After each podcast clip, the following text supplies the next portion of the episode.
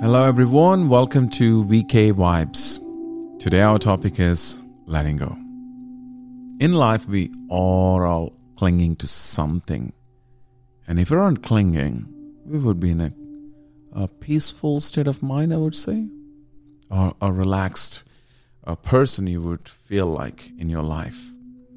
Well, we can say easily of letting go. Let's say, for example, don't bother. Don't concern yourself. Drop it. Ignore it. It doesn't matter. It's all right. Let it go and it's done or nothing.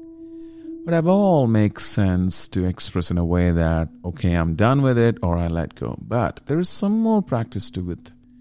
Ancient yogic wisdom that helps us to let go whatever it's bothering us. You know, once a great sage said, a real detachment is not in letting go of activity, but letting go of the attachment. Now, let us deeply look into that yogic philosophy from the last yama. The fifth yama as aparigraha. It often translates to non greed and non attachment, or simply, I would express, letting go. The yamas are, as we discussed in earlier topics, is a moral guidelines by which to live with regard to our relationship with ourselves and the world around us. And if you ask me what is an example of aparigraha, it is simple that we must choose between our happiness and our attachments.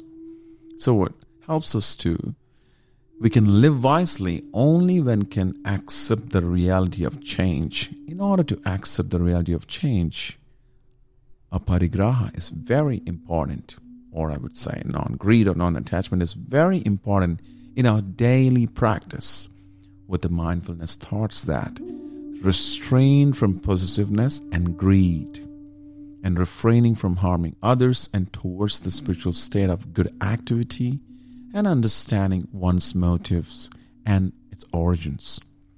So, letting go is basically the process of freeing yourself from obsessing thoughts like, I want this, I want that, I can't let go or I need this, I'm here. You know, it's just these feelings. Basically, letting go is a process of even unhappy feelings. So, this might be seems very difficult to practice, and but with some sort of breathing techniques and some sort of meditation techniques, and even also yoga, with the yoga it becomes possible.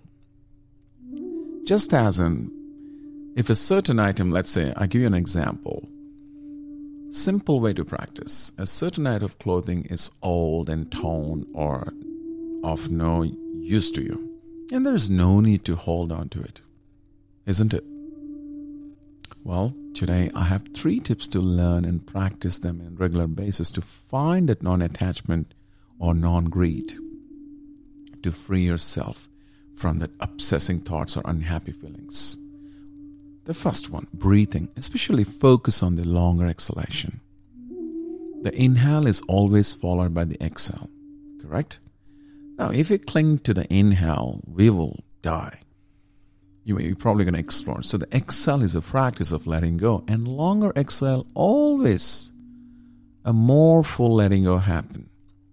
Like slowly, gently let go the exhalation. Notice how you feel after a few breaths of this longer, slow exhale breaths. And try that for five to 10 minutes on a regular basis and see what it feels like. Second one, the magic of tidying up. Now look at the material items in your house or things that you're carrying or things that you don't use around. Or they're just there like something that you're clinging to and items you no longer use but can't seem to let them go. You know, we often cling to our stuff too much, right? So we don't allow those items to full fill their purpose. So if you have boxes filled with stuff, unused items, just just let them go. Like so, just do some charity or give away wholeheartedly. And by allowing them to move on to the next person or who can use them, they can fulfill their purpose. So the whole point is just letting go and that's how it's like feels like some sort of a weight is down and you will fly high something like okay so basically this is like the magic of tidying up and the third one be with yourself in a difficult situation or take a time and i repeat take a time and take a time to observe how you are feeling and what thoughts arise. And this allows process of choice to arise. Or do you choose to hold on to those reactions or let go of them and move on to respond that may feel more helpful and come from a more compassionate place? Yes. So be compassionate and forgive yourself and let go.